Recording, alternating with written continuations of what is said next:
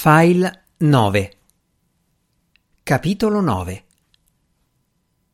Chissà com'è contenta la sua mamma che lo guarda dal cielo, commenta la Clementina. Il figlio forforone che sta in una parrocchia della Bassa gli manda i suoi auguri.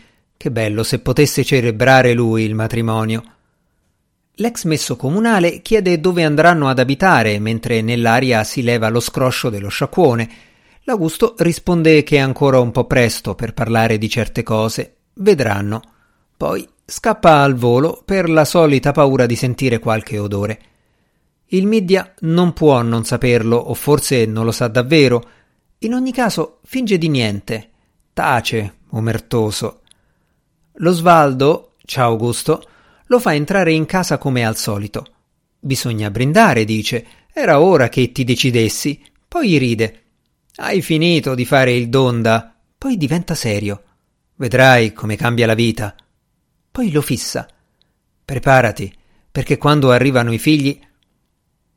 La Lisetta se n'è già dimenticata anche se è stata la prima a sapere. Quelli del bar sport, come al solito, hanno già provveduto.